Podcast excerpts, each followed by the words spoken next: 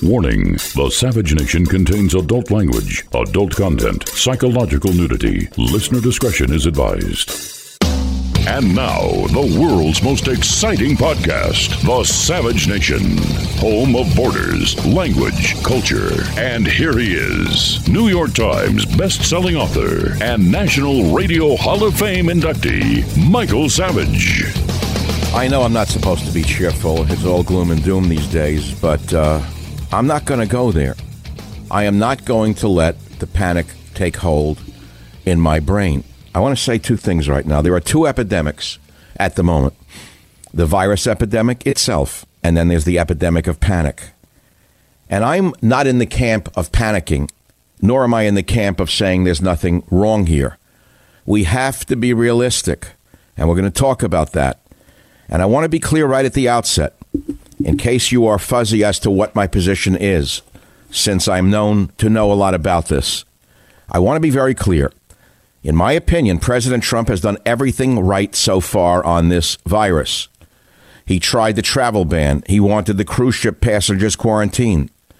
As the leader of the free world, he has an obligation to try to stem the panic, which is also at epidemic proportions. I'm Michael Savage, and I approve of my own words.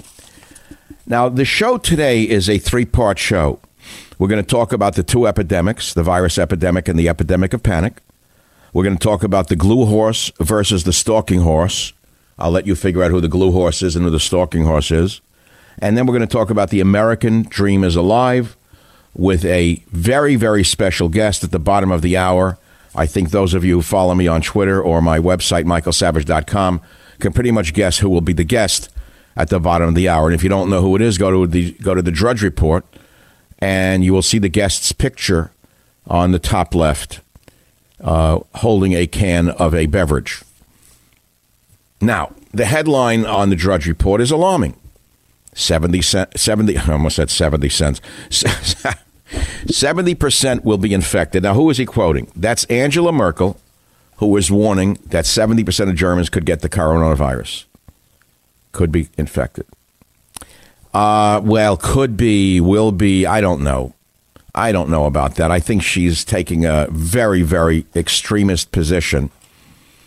On the other hand, as a leader of a nation, she has to take a position which she thinks is uh, protective of the population, right?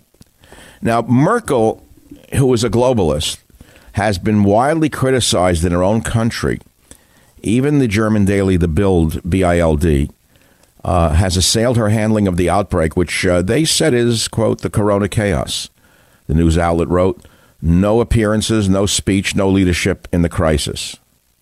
Now, there's only 1,300 infections thus far in Germany, but two deaths. I am appalled at the talkers who are ignorant of epidemiology, ignorant of the truth, and misleading the public who have the nerve to say it's only killing the old. What an insult that is to the elderly of America and the world. What a grotesque insult that is to the elderly of the world to say it's only killing the, killing the elderly. And it's coming out of the mouths of very sick elderly in the media, no less. That's the funny part. Two of the sickest people in the media themselves are saying, don't worry about it, it's only killing the elderly. It's astounding to me how blind people can be. But I'm not here to criticize, I'm here to try to articulate what I think needs to be talked about.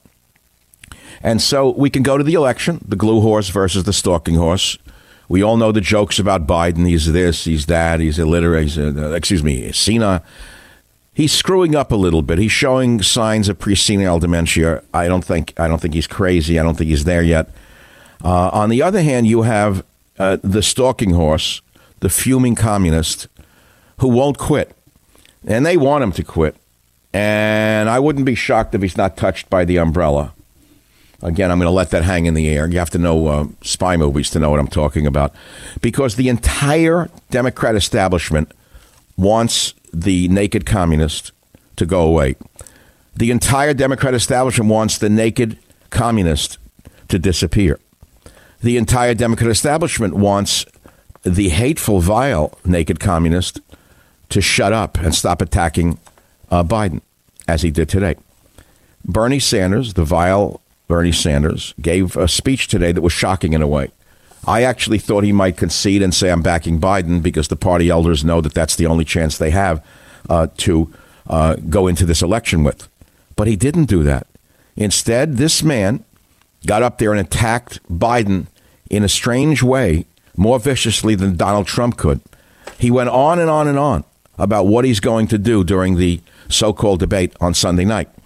And he actually laid out the questions that he is going to ask uh, uh, Biden without understanding he's not the moderator.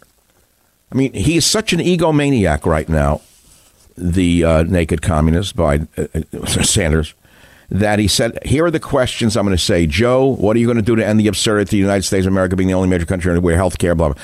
And then he went on young people, higher education. So he was again pushing the same talking points. Again, more people in jail than in communist China. Again, uh, the absurdity of billionaires buying elections when he himself, of course, flies private and is now a multimillionaire. It's the same old story. The same story that will sink the Democrats' chances of winning, which is class warfare, uh, religious warfare, and every other warfare that you can possibly think of. You can't give free education to everyone. You can't give free health care to everyone on the planet. You're not going to end money in politics in the United States of America ever. And yet, this man is going to continue to hammer Biden on that on Sunday night. So, what are the odds that there is no debate Sunday night? What are the odds that the glue horse versus the stalking horse debate, which is widely anticipated to occur Sunday night, doesn't occur at all? Now, a while back, I had predicted that the Democrat establishment would not let this man, the naked communist, cross the finish line if you want. Did you remember when I said that? Um, I haven't changed my opinion at all. Now, I noticed something happened approximately four weeks ago when I heard that Obama, who is really the godfather of the Democrat Party, make no mistake about it, if you want to say the godfather, that's him. He is the pezzonovante of the Democrat Party, to put it in, uh, in filmic terms.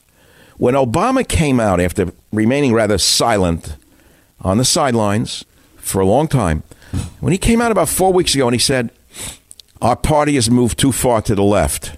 We better cool it. We better get back to the center if we hope to win. What do you think he was doing that for? Well, okay, always self interest. You always plug self interest into the equation. Mr. and Mrs. Obama are now probably worth a billion dollars. The $100 million book deal before he left, uh, the noted $100 million Netflix deal that we know about. We don't know what other deals they've done. But if you look at the deals they've done, he's done very well indeed. The Obamas came to the White House to do good, and they did very well indeed, uh, as the missionaries did when they went to Hawaii. They came to Hawaii to do good, and they did very well indeed. They wound up owning 80% of the land, which their uh, descendants uh, still sit on. So the Obamas are now very wealthy. Whatever the number is, who knows what it is 500 million to 1.5 billion. Could we ever know? They do not want their fortune diminished in any way by a maniac like Sanders who would, quote, tax the rich. So he came out and said, We don't want anyone to tax the rich because they didn't finish the sentence because we're rich. So what does Biden represent? Is he as far left as you think he is? Is he as big a threat as we know Sanders is? Biden is noted as a centrist, but he's actually pretty far to the left on most issues. However, Biden presents a middling image. Biden does not present like a fuming, foaming commie. Sanders can't help himself because that's what he is. Sanders is what he is. He's a soapbox communist uh, of the type that used to be laughed at in Washington Square Park when I was a kid. We had plenty of communists on soapboxes screaming about the revolution and when, when, when revolution after revolution, uh, tax the rich, do this, bring down the capital. We know the type. So now the guy is on the world stage, and instead of toning himself down, he doubles down. And what he's doing by doubling down is appealing to his base. And I don't have to reiterate who the base is. We all know who the base is. But he can't break out of that small demographic, and it's rather small. He's never going to get the moderates. He's never going to get any Republicans to cross over to him. The only one who could possibly do that is schleppy old Joe. Old Joe. And by the way, the kind of stumbling, the bumbling, the forgetfulness is almost seen as somewhat appealing to many people because it's non threatening. And that is Biden's most uh, um, strongest appeal is the fact that he's not really threatening. Have you noticed he doesn't really yell and scream? Yes, he said the S word to an auto worker, but that's too small an issue. Biden is now looking like sort of a calming, steadying sail in a world of turmoil. The flaming, fuming, spitting communist, on the other hand, is seen for what he is. I would say the odds are very high that there is no debate Sunday night whether it's through the Democrat apparatus saying it's over and Biden's the uh, nominee, or we're going to go right to that, the convention with him, or the umbrella touch. The Savage Nation. It's Savage on demand. Listen to me. This is less of an ad and more of a public service announcement from our friends at My Patriot Supply. You've heard me talk about them for a while now, right? Well, this week we woke up to the sudden spike in virus cases in Italy, and the market lost 3% of its value all overnight. The warning signs were there for about the last month, and then this thing exploded. My Patriot Supply has been flooded with orders from listeners, and now they can barely keep up with demand. Would you please go to preparewithsavage.com and reserve your two week emergency food kit right now? Preparewithsavage.com to get online. Normally, they can ship in two days, but as of today, they're projecting a wait of at least two weeks or more. Please be patient, but please be vigilant. I'm telling you, go to preparewithsavage.com and reserve your two week supply of emergency food right now. These meals will include breakfast, lunch, and dinner and last up to 25 years in storage. My Patriot Supply is still honoring their 45% off special and will ship as fast as they can. Time is running out to prepare. Don't expect the government to give you warning or you'll face the prospect of empty shelves. That's real. Would you please listen to me? Prepare with Preparewithsavage.com now. Prepare with Preparewithsavage.com. The warning signs are there.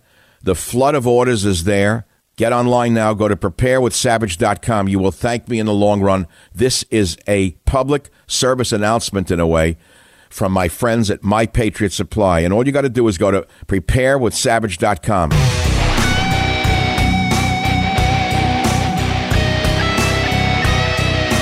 You know, uh, things happen to people the good, the bad, and the ugly in your life. Don't expect a, a, clean run.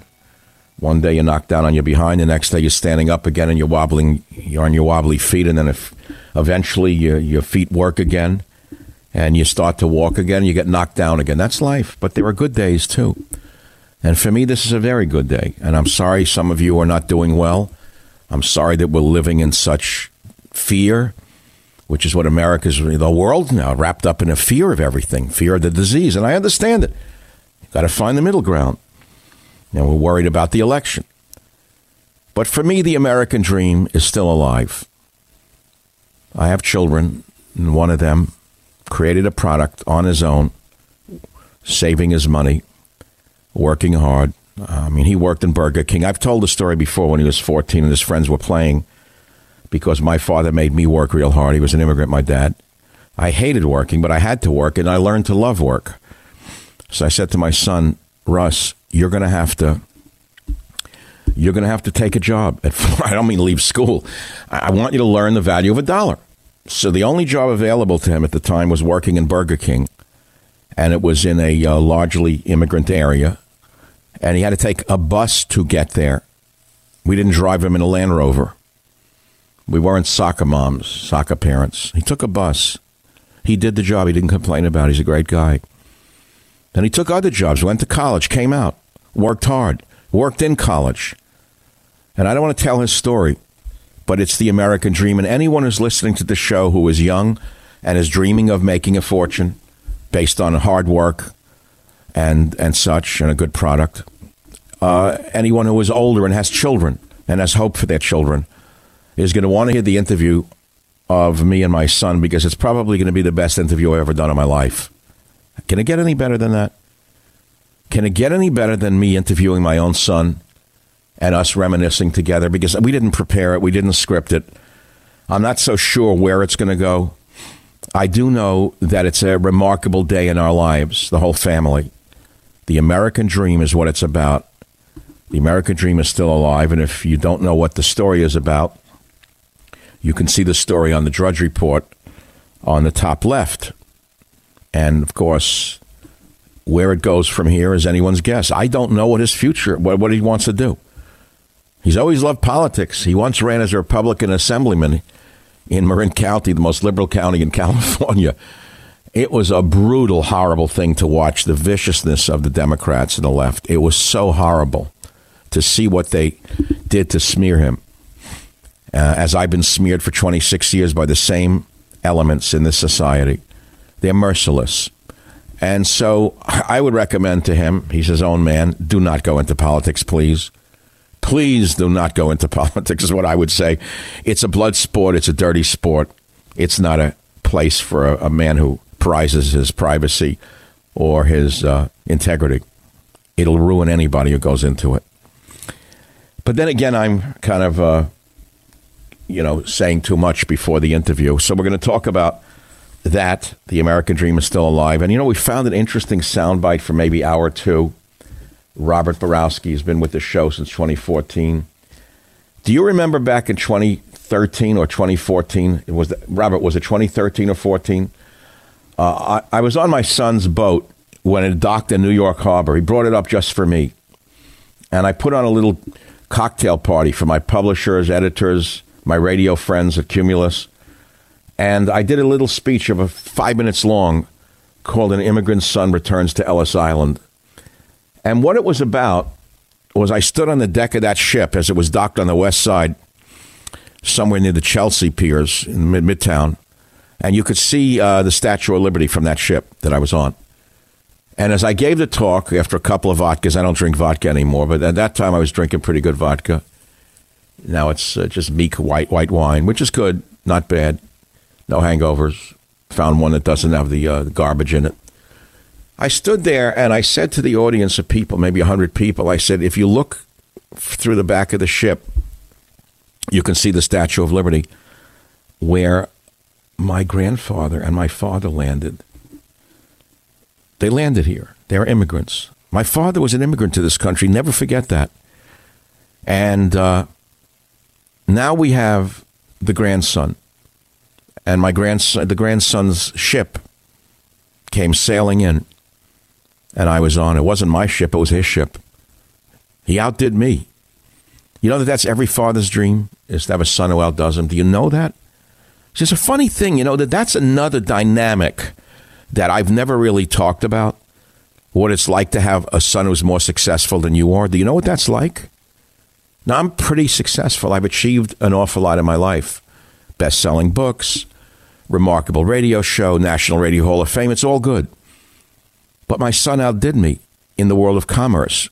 And so what I'm saying to you is many people have children who disappoint them. That's the norm, incidentally, especially in our day and age. Do you know what it's like to have a child who doesn't disappoint you, but outdoes you? Have you thought about that? I'll be right back to talk about that, as well as the glue horse versus the stalking horse and the two epidemics the virus epidemic and the epidemic of panic right here on the Savage Nation. Michael Savage, a host like no other. You know, here's a good ad coming up. I hope I never need it, but have you ever thought about what happens if a medical emergency arises when you're far away from home? Are you prepared?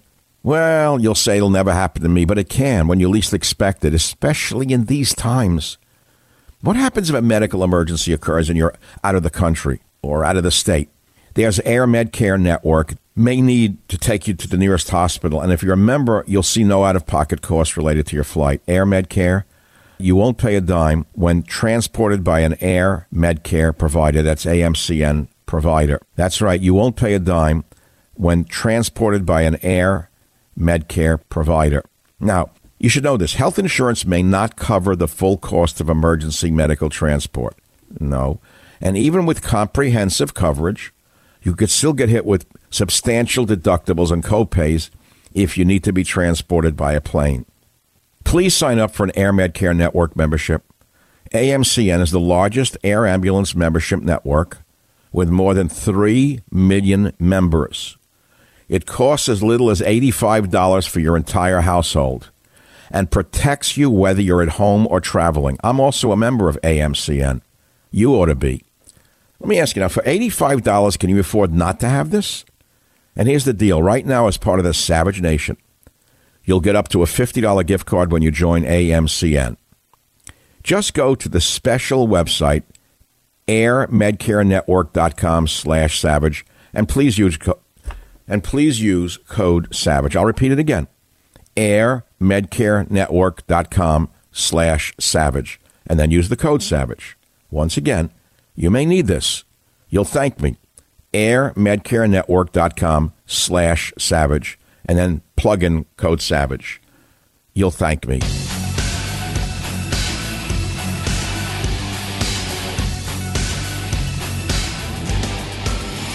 As you know, it's a very special day for me, where I wrote today on Twitter and on my website, The American Dream is Still Alive. Incidentally, and you don't know this, and I don't know if I should say it before my son comes on the air right now to tell his story. I had a call from a certain President Trump 30 minutes before the show about a number of things, including congratulations for this thing. Mr. Russ, welcome to the Savage Nation. Thank you so much. Hey, Dad, how you doing? Ah, love it, love it. This is quite a novelty for me to hear "Hey, Dad" on my radio show. As you know, I have not mentioned your product in, in these 19 years, maybe once or twice, and and it's been hard for me to separate your life from mine. But I feel now it's your day to shine, and I know how hard you've worked. How many years has it been since you started this company, Russ? Well, let me give you an analogy of what I think this deal is like. I, mean, I don't know if there's a lot of baseball fans or not on your show, but if you were in the World Series in Game Seven, down by three in the bottom of the ninth, with three balls and two strikes, and you hit a grand slam to win it, that's pretty much what this deal is. Why, why, why were you down? I mean, what what do you mean by that?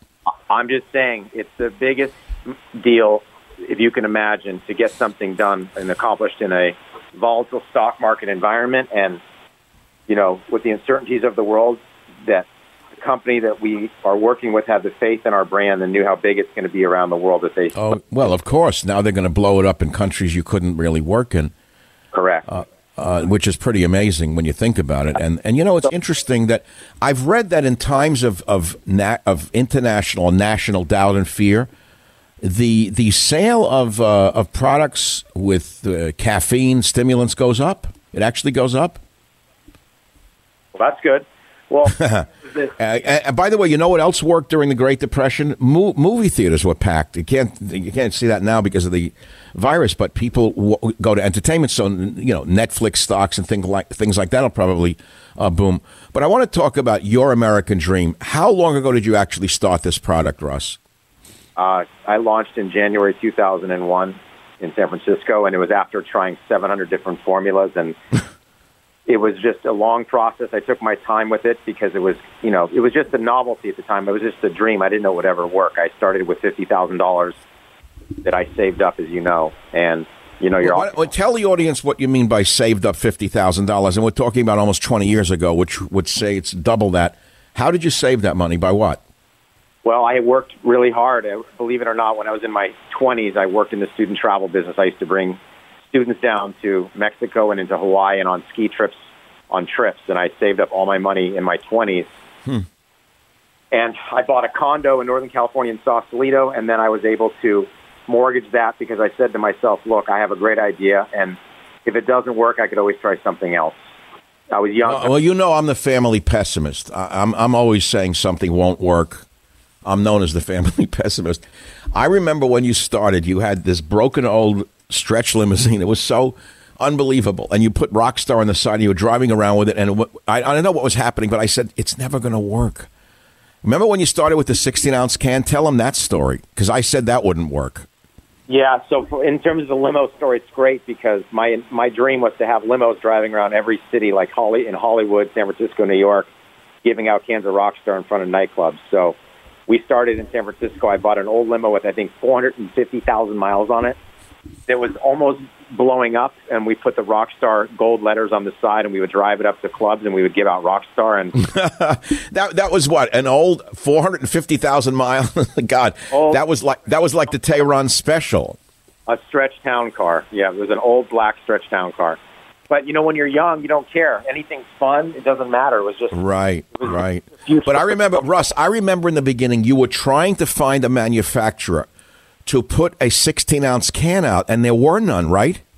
Nobody would do it because at the time, the only products that were in 16 ounce cans were beer cans. And if you put soda in a beer can line at a manufacturing facility, the sugar in the ingredients would corrode their lines and wreck their lines. How do you remember you kept looking for someone to make it? You kept saying, I'm going to launch a 16 ounce drink. It's going to be twice the drink that the competitors have, and it's going to take off. But you went, you were banging your head against the stone wall, and I said to you, Russ, please give up. No one's going to do it. It's sad to see you killing yourself like this. Of course, I was negative. You know me already by now because of my immigrant background. I always have a negative, pessimistic view of the world. How how did you finally find someone to, to make that can?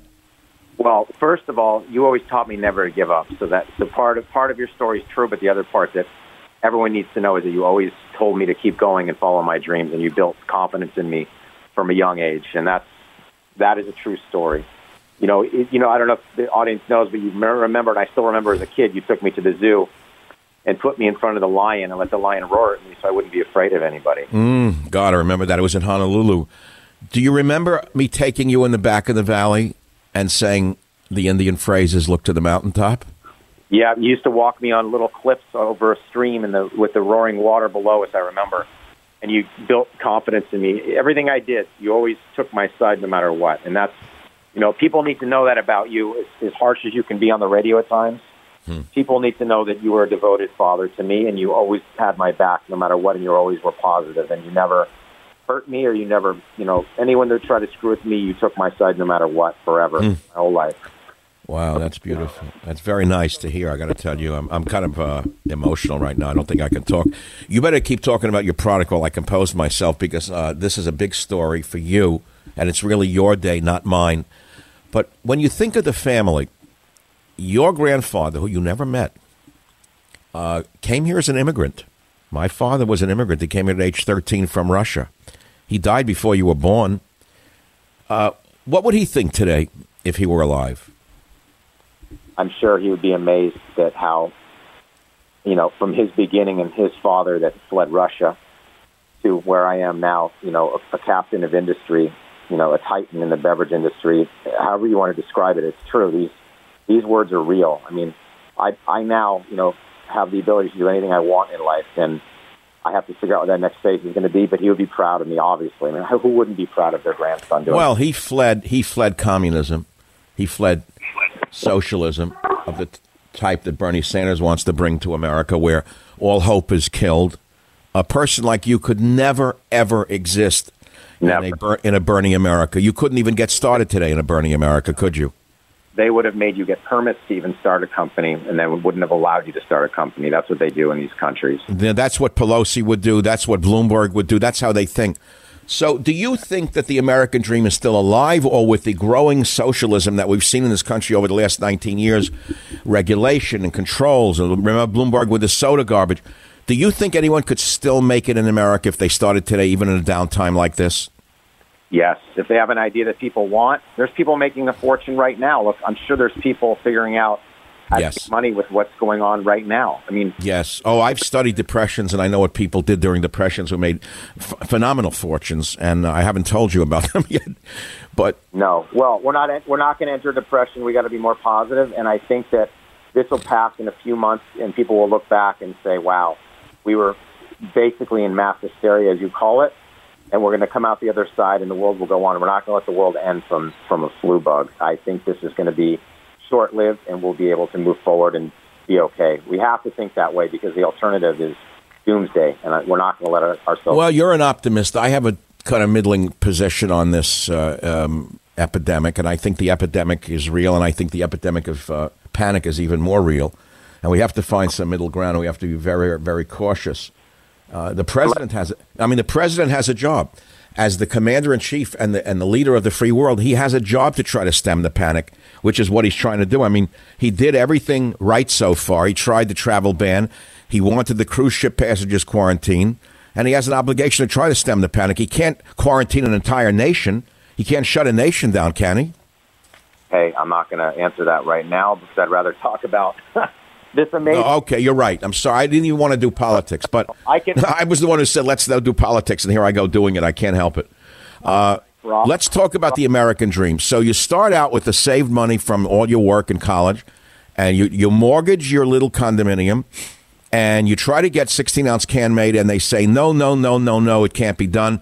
But you're persevering. You never stop. You find a manufacturer. no, How did you, how did how did you get it in the stores? Well, before I even got into the stores, I found a place in Missouri that would do it for me. This small bottling plant in Missouri. And when we made a small batch, they said, sorry, we just sold our company to Coca-Cola. We're not allowed to make anyone else's product anymore. And so I said, are you kidding me? Is, I made like 2,000 cases of it at the time. So then I was really scrambling, and I found a place in Northern California, believe it or not, in Modesto. It was Modesto 7 Up, the Varney family, a great family in Central California. And they said, yes, we'll make it, but we don't have the, you know, the equipment to fill that size. We fill 12 ounce cans, which are shorter. And they said, if you buy the equipment to trans- transition our lines to fill 16 ounce cans, we'll make it for you. And that was almost $50,000. That was all the money I had. And after I had sold the other product, I basically was, you know, running on fumes. I was able to buy that equipment. I don't even know how or, or how You had to put the equipment in. I didn't even know that to this day. We, well, I didn't physically. I had to buy it. No, no, I'm saying you had to buy the equipment for them. I didn't know that. Yeah, and as it and as we ran out of product, the, the line came on board, and we started filling again. And my first distributor, you know, this is this. Believe me, this this is a long story, but it's a good story because it's so interesting of how something from a dream can actually become reality. Southern Wine and Spirits was my first distributor in Northern California, and they took it and they put it in liquor stores around Northern California, and it worked with no advertising, just simply sitting on the shelf next to Red Bull at the time. We were 16 ounces, they were 8 ounces. It was double the size for the same price. Rockstar, party like a rock star. You know, it looked fun and people grabbed it. And as soon as someone grabs a product off a shelf that's only a few dollars, they're going to buy it just to try it. And if they like it, they'll buy it again. So we have basically had overnight success with this brand. It was it was magic in a can. It worked with no advertising on its own, and you know the rest is history. When I come back, I hope you have a few more minutes. I know it's a big day for you. I'd love to talk about one element of your product that I think is so important. I remember telling you a story when you were a little boy about my father's store on the Lower East Side of Manhattan, and there were Bowery bums laying in the streets, and how my father would say, Michael, look at these people. They're alcoholics and they're laying in the street, all because of the alcohol. And he said it would cost the manufacturers only a few cents to put B vitamins into the alcoholic drinks and they wouldn't get quite as sick. Tell the audience when we come back, Russ, how that affected your formulation of Rockstar. I'll be right back. The Savage Nation. It's savage, uncut, unfiltered, and raw.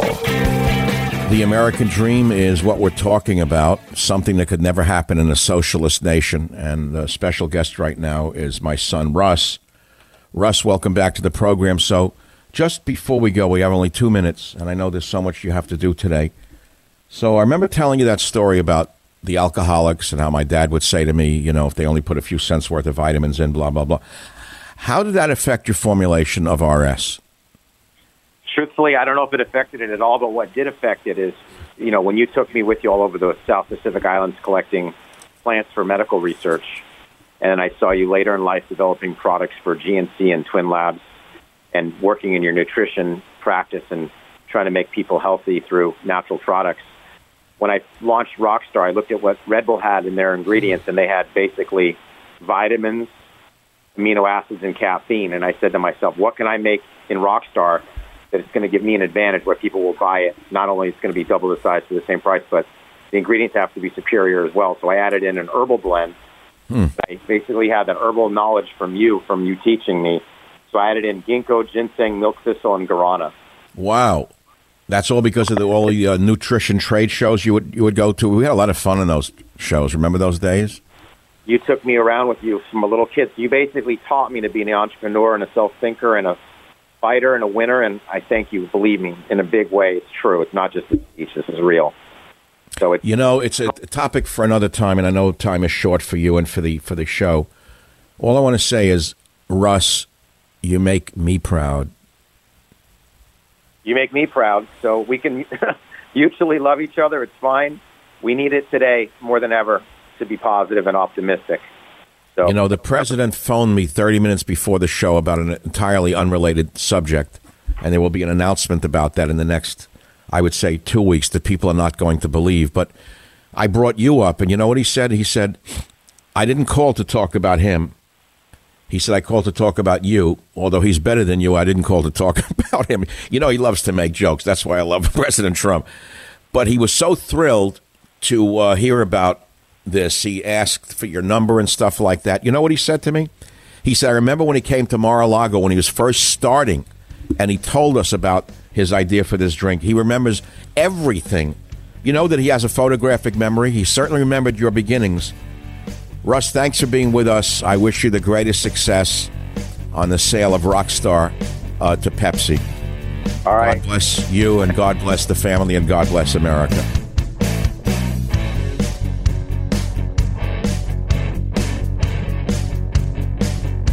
The Westwood One Podcast Network.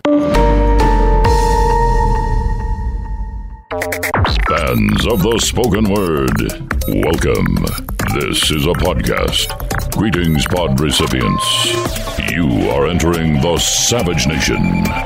Read the book, see the movie. Warning The Savage Nation contains adult language, adult content, psychological nudity. Listener discretion is advised.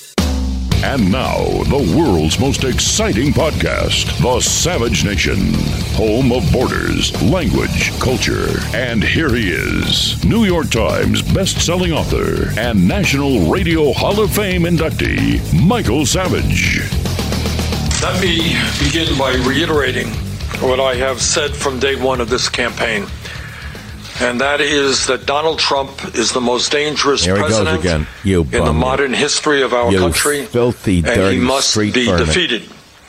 Tragically, we have a president Listen to today this, who is a pathological liar and, And you're not, you a bum, you? corrupt administration. You're not, you creep, what you did he to the college there with your bum wife. understand the Constitution of the United States. You wipe your dirty mouth with the Constitution, you filth, a you. president who is above the law. What did you do to the college in view, Vermont, you he filth, is a you? racist, And what about you, you pig? sexist, a You- homophobe, a xenophobe, and Anything a else? bigot. Anything else you can And think he of? You must be defeated. Get out of here, you. Get the I hell off. do my- Get this bum off here. I'd like to wipe the floor with him. I'd like to put a broomstick on his foot and turn him into a mop. But let me tell you, I don't have to do that. The Democrat machine is doing a pretty good job of getting rid of this filth. And this vile hatred man, this naked communist, is the antithesis of the American dream. You know, in the last hour, I had Russ on, my son, who um, is all over the news. He's about to be bigger than that because a lot of people want him on their TV show. He's not boycotted like I am. He's probably going to be allowed on channels that I can't go on because it's a business story, right? So you'll you'll be seeing him on various business television shows over the next few days, I think.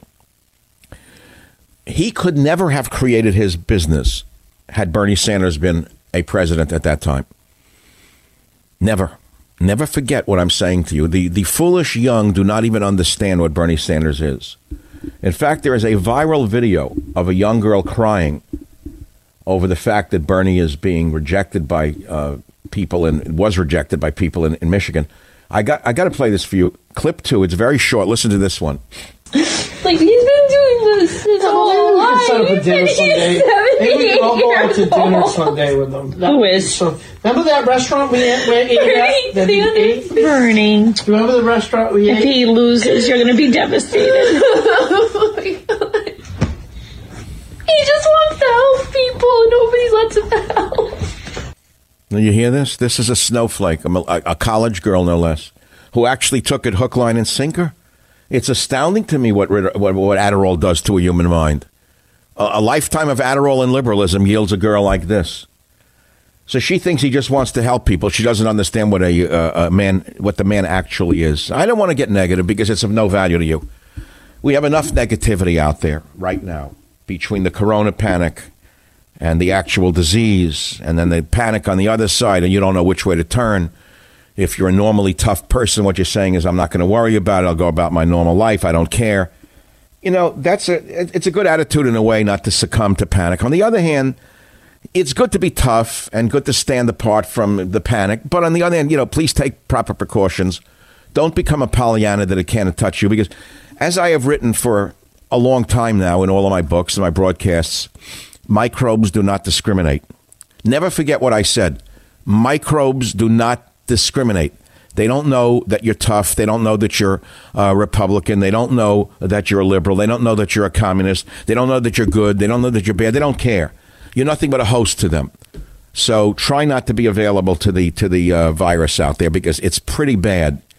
It's pretty bad. As a matter of fact, we still don't even know the long term effects. Incidentally, some people get over it. Some for some it's mild. For the elderly, it's it can be lethal.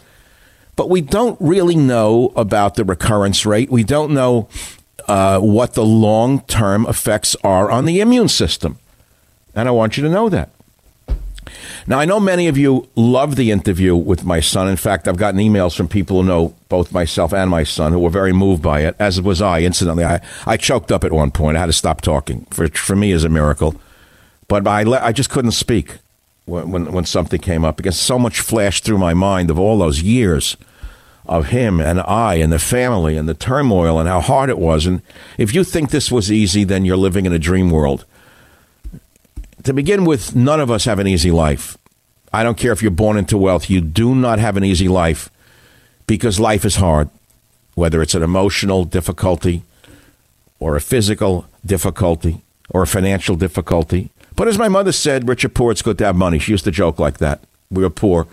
And I would say, What's the point of money? I was a little on the uh, other side. I didn't care that much about money as a kid. I really didn't. I always wanted to make a living, but I didn't really care that much about money. And she would say, you know, Michael, rich or poor, it's good to have money. That was her joke. That is true. In other words, we're all going to suffer as human beings. That's the nature of humanity, is suffering. The Buddhists know it. The wheel of suffering, the wheel of life is suffering. I don't care how rich you are, you are suffering with doubts, with fears, with insecurities, with uh, failures in your family, failures in your own life. We all suffer, which is why theology arose, is why religion arose first and then, and then theology and try to sort out what to do with this difficulty where even the rich man suffers, right?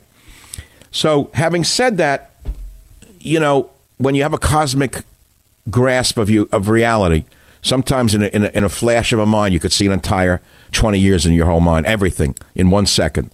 That's what went on with me during that interview, incidentally. I became speechless for a second because I remembered him as a little boy. I remembered walking him in the back of the valley on the edge of a cliff and saying to him as the water was rushing underneath us in the wintertime in the back of Marin County.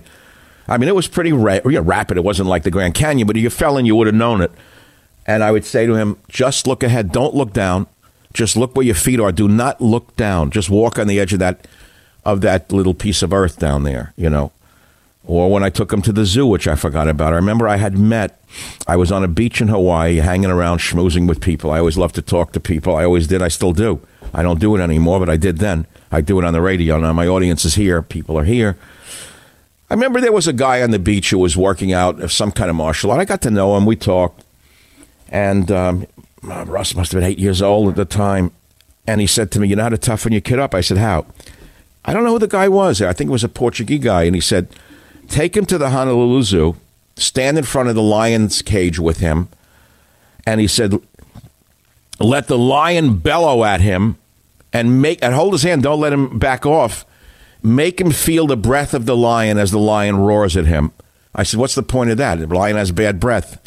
He said, "No, no, come on, stop joking." He said, "Because if he can learn to stand up to the roar of a lion, he's not going to be intimidated by any man." Now, this is within reason. You know, none of us are bulletproof. Okay, we're all intimidated by other men in, in certain circumstances. But he's talking about in the normal course of life of events, you got to learn to stand up to men who like to shout you down. Well, it worked because I know I can't shout them down. I've tried it. and if you think it's all roses, you don't know this family. And this is a, verbal family. We're all very, very vocal and we're all very verbal and we all want to be heard at the same time. and nothing has changed. Nothing has really changed. But anyway, thanks for uh, listening to this. And if you missed any of that interview, it'll be on the podcast today. I am also having the interview uh, transcribed and an MP3 made of it so that we have it for the family. I'll also have it for the audience here and there. Uh, look, I can talk about politics, but my head is all over the map right now. I mean, you want me to talk about Bernie Sanders? You know what I think of him. And it does tie into my son's success story today because there would be no success stories with a Bernie Sanders, none whatsoever. How do you make a fortune in a communist nation unless you're a criminal? I want you to think about that. Where are all the fortunes? Where do all the fortunes come out of the ex-Soviet Union? From crooks, those who got into the political world, and those who bought their way up and bribed their way into the political world and wound up owning the the mines, the natural resources, and selling them out from under the Russian people. That's where the fortunes were made. How how were the fortunes made? They're made by stealing the natural resources. That's what communism is all about. And that's what Bernie Sanders would bring to this country. The opposite of what you think is what he would uh, precipitate in this nation. Okay? Now, we could talk about the epidemic, the American dream, the glue horses versus the stalking horse. I did want to play the uh, Savage Comes Full Circle one when I was on that ship. Maybe we'll do it at 34. That might be a good time. But again, if you missed any of the last hour, it will be replayed uh, in the uh, in the next in the podcast in, in the podcast. 855 400 7282. Again, I can't tell you what it is, but the uh, president and I spoke at his behest, not mine, about a totally unrelated topic about 25 to 30 minutes before this show. He's great. I mean, he really, you know, when he talks to you on a phone, it's so, it's surreal. It's like when you see the president speak at a news conference and you're just a citizen as I am. Forget I'm in the media. I'm just a citizen like everyone else. I watch the news. There he is, right? Then when you hear the there he is guy, the guy who's bigger than life, the most powerful man on the planet, speaking to you on your own cell phone, like iPhone, like he's in the room with you, and he says, Michael, how are you? You know, like that. And then I, I said, You're calling me about my son? No, no, no. He said, I heard about that. I'm calling about you. And he said, Your son is more important, but I'm calling about you. He, lo- he loves to play with people. That's what I love about Donald. We're both from Queens, and now he, he yanks my chain. He knows I got the joke. So, yeah, no, he's calling about something entirely unrelated, which I can't tell you about. You'll hear, read about it soon enough.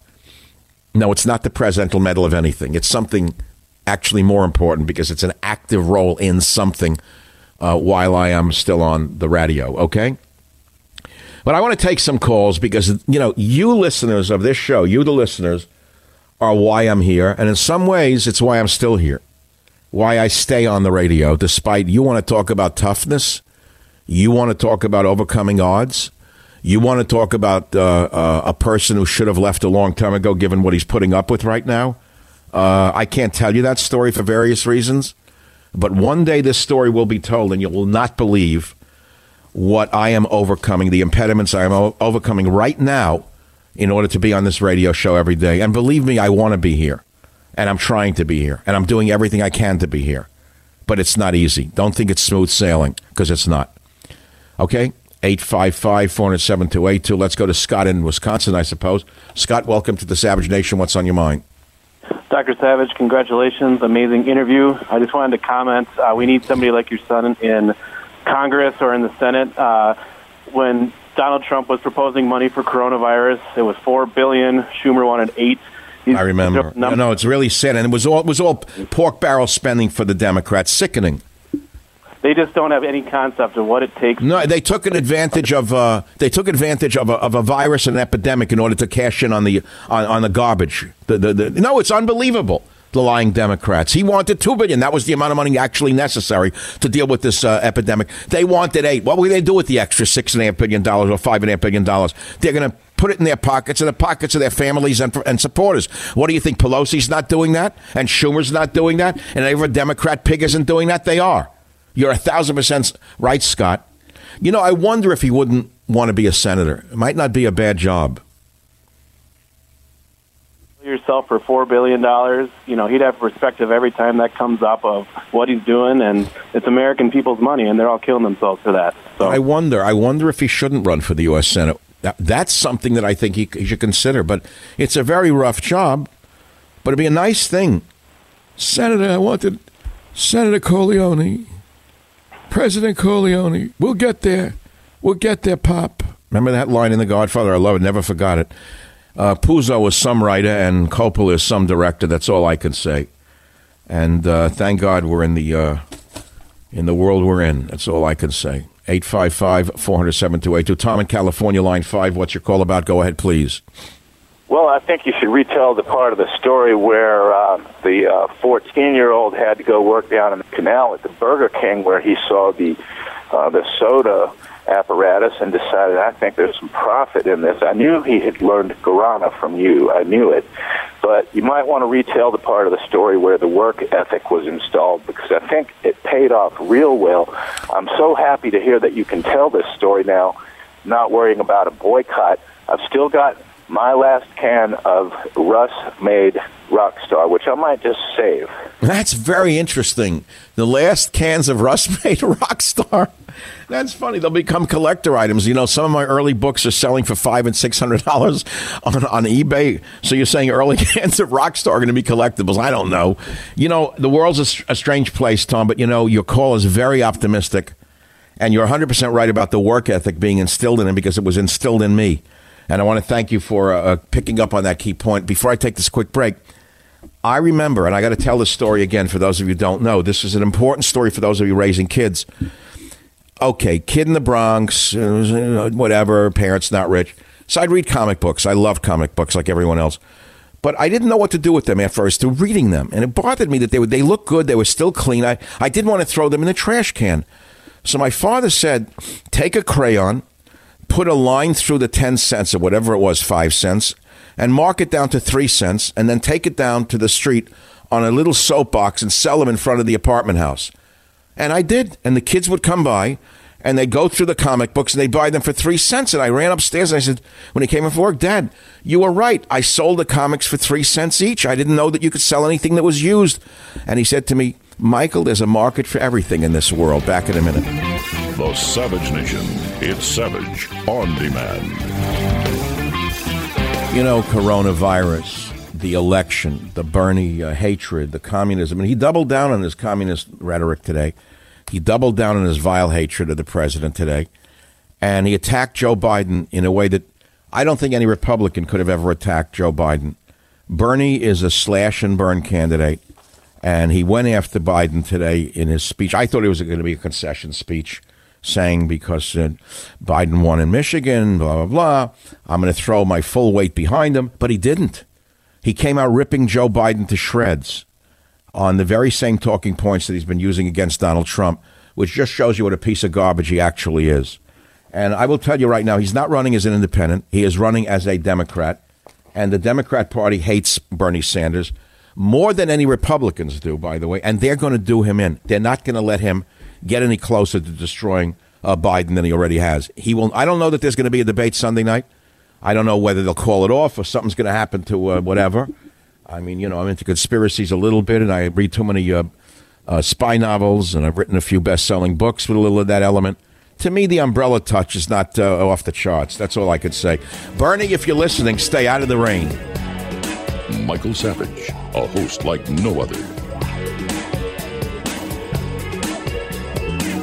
All right, welcome back to the one and only Savage Nation. This is the Savage Graduate School of Political Science, where everyone gets an A. Thank you for joining the uh, program.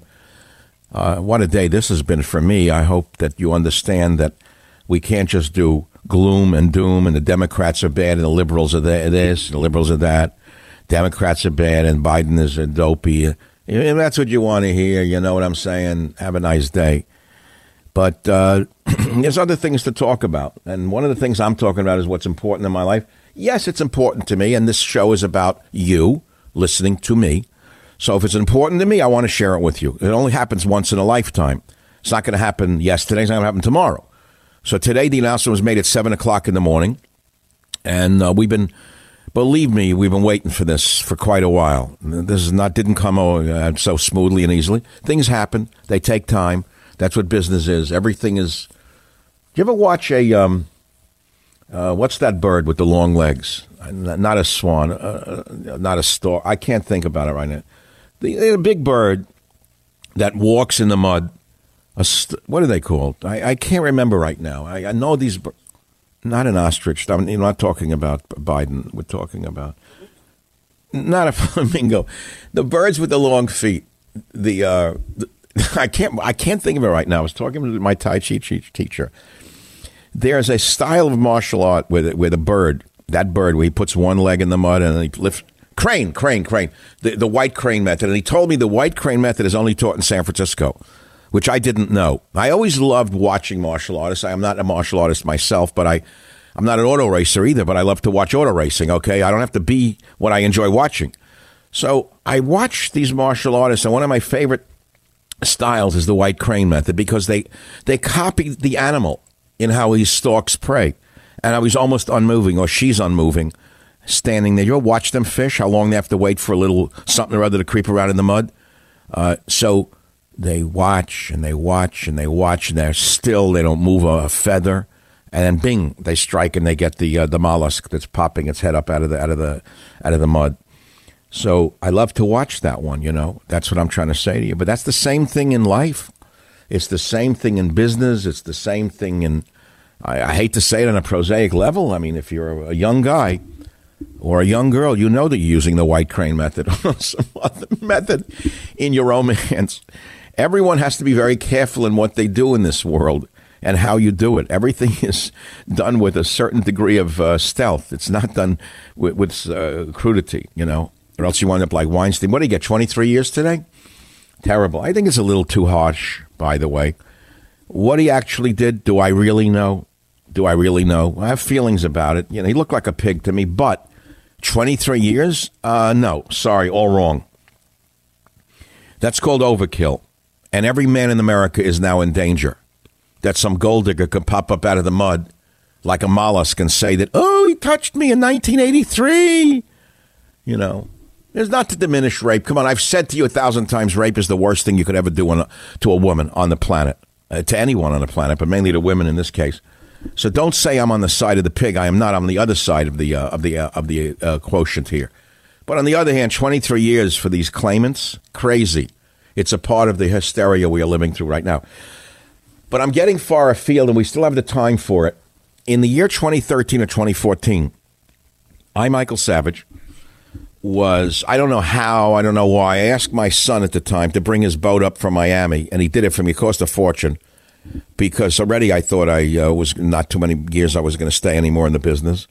And I wanted to have one big party for my publisher, my editors, and my then brand new company, Cumulus Media, uh, when it was still owned by the previous owners, and uh, all the, the great salespeople and et cetera.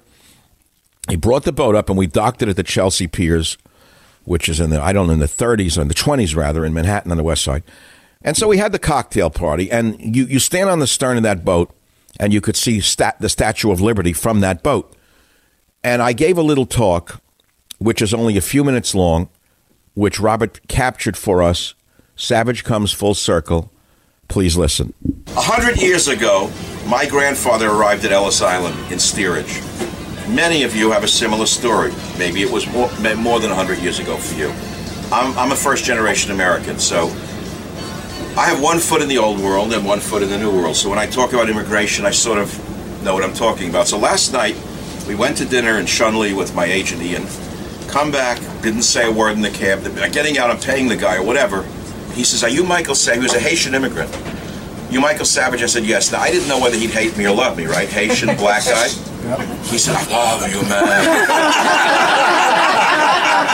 he said, I'm like your grandfather. I'd rather have my arm cut off than take welfare. See, people don't understand how diverse diversity really is. They assume that it's fractured in this country, that blacks think one way, Hispanics think another way, whites think another way. But we have all these divisions within the segmentation of people. So this is the land of opportunity. Great grandfather of my son Russ, my grandfather Sam, who we, I call the astronaut of my family. It was as though he went to the moon. Look where he came. Didn't speak a word of English. Came here seven years ahead of the family. Blah blah blah. Earned money as a little tailor. Sent it home. Brought my grandmother. Brought my father. And died at very young age, 47, heart attack. You know, that's how these they worked so hard. Whatever. Now, then my father died at 57 never really made it big in the country. Had a little store, what, 12 blocks from here on Ludlow Street, an antique store. And I wrote about it uh, in train tracks. It was all in that book. So here I am, A hundred years later, his great grandson, Russ Weiner, owns this yacht. And I'm not here to boast, I'm just here to say it's the American dream. We have lived the American dream through extreme hard work. People don't know we worked 24 7.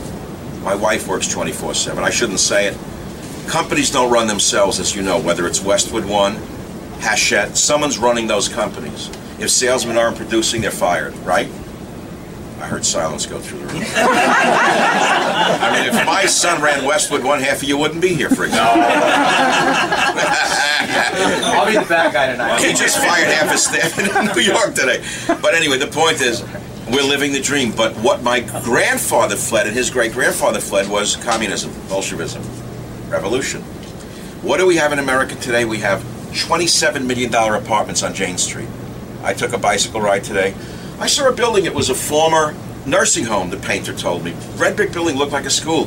So I said, How much do these cost? Are they condos? He said, No, man, they're for billionaires. How much are they? He said, $25 million for these two floors, and they're putting $5 million into it. I said, What? He said, Yes, that's what they're putting into this building. This is what's going on. We have two societies, right? Three, maybe? High, low. God knows where the middle class is going to end up.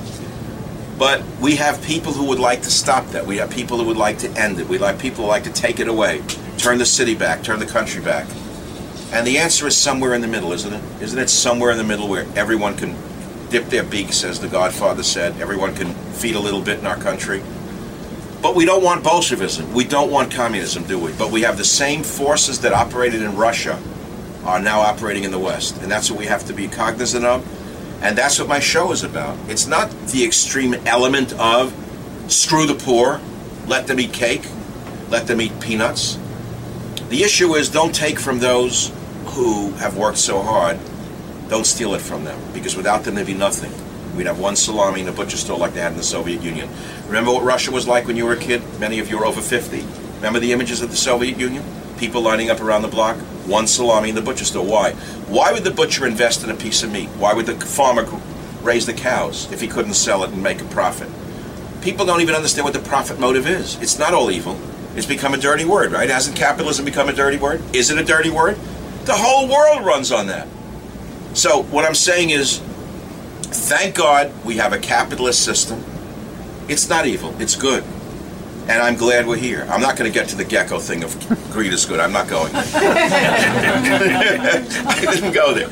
All I said was capitalism is good, investment is good, business is good, sales are sales are very good. Ratings are even better. And I want to thank you all for taking time out on a sweaty August day. It was a last minute thing. My son's boat was in Fort Lauderdale, and I conclude with this. And we're supposed to go on a father and son vacation. We've never done it. We're both afraid of each other. We're both too hard-headed to spend any time in a tent. Hunting moose, fishing. We don't like killing things. We like eating them, but not killing. So we were going to go to Alaska, then we were going to go to Canada. Then we said, what the hell are we going to do in Alaska? But what are we going to do in Canada? Well, there's always the Royal Canadian Mounted Police. I mean, I don't know. So he said, Dad, let me send the boat up to New York. I said, okay, that was last week. I said, okay, if you do, I'll invite my friends from Radio Cumulus, publishers Kate, Hachette, and a few other people. And here you are, and you came on the last minute. It's a hot night. I'm sure you'd rather be getting ready for your Labor Day weekend. I want to thank you all for coming to join us here, and may we all enjoy the success that we deserve. Thank you very much for being here. Thank Savage. It was a good speech, Michael. Very good, Michael. I'm talking to myself. Uh, I, I like the speech. I thought it had everything in it, and I thought it was a very optimistic speech. But interestingly enough, that was 2014 or 2013, probably 14, when who was president? Obama. And already we saw the coming civil war. Already we saw the earmarks of what Bernie is representing. He's the steroid version of Obama's uh, virus. And uh, Bernie was knocked out of the box in Michigan by the party, not by the party, but by the people. The people didn't like him. They don't like the bum from New York, the commie hater. So they want oh, the glue horse to run. Now you're going to ask, can the glue horse really beat Trump? I don't think so. I think Trump will mop the floor with the glue horse, incidentally. Uh, on the other hand, Bernie's not gone. He didn't concede today. He got up there and he attacked Biden more viciously than he did Trump. This shows you what kind of guy he is. And he's a true communist revolutionary. He's exactly uh, like Trotsky, almost identical to Trotsky. Internal party fighting is what he represented today, that he would tear apart his own party in order to advance himself. This is who he has been all of his life, Bernie. And uh, he is not the American dream. He doesn't represent the American dream.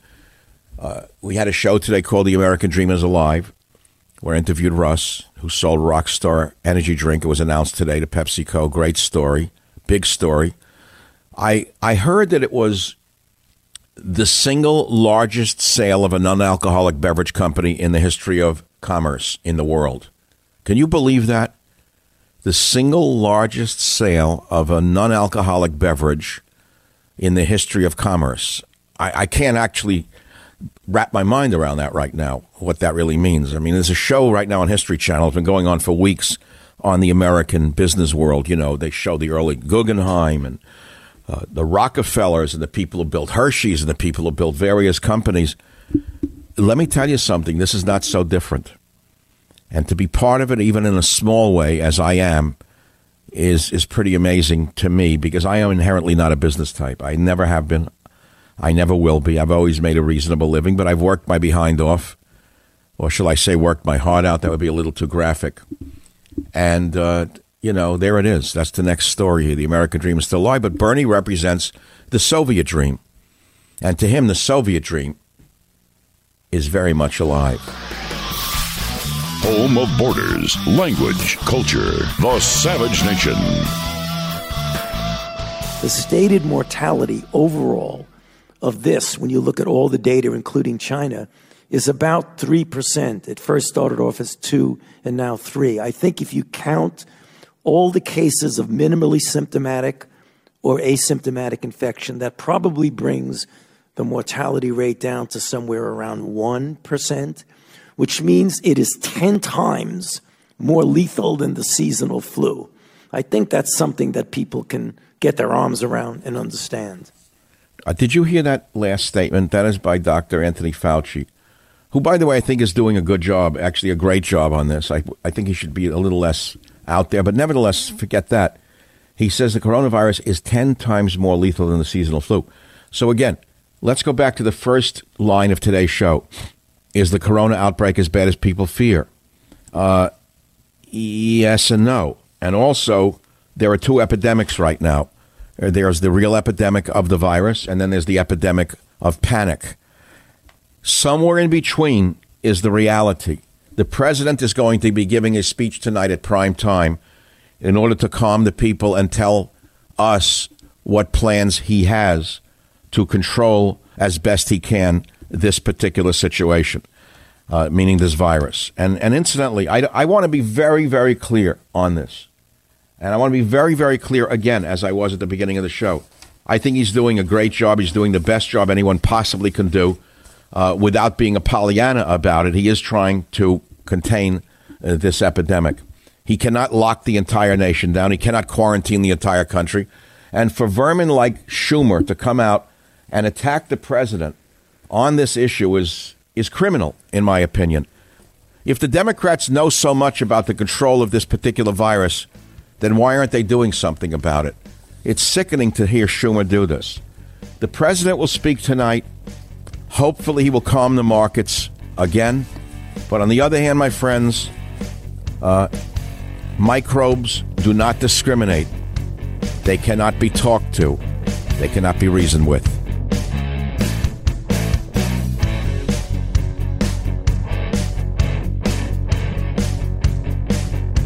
The Westwood One Podcast Network.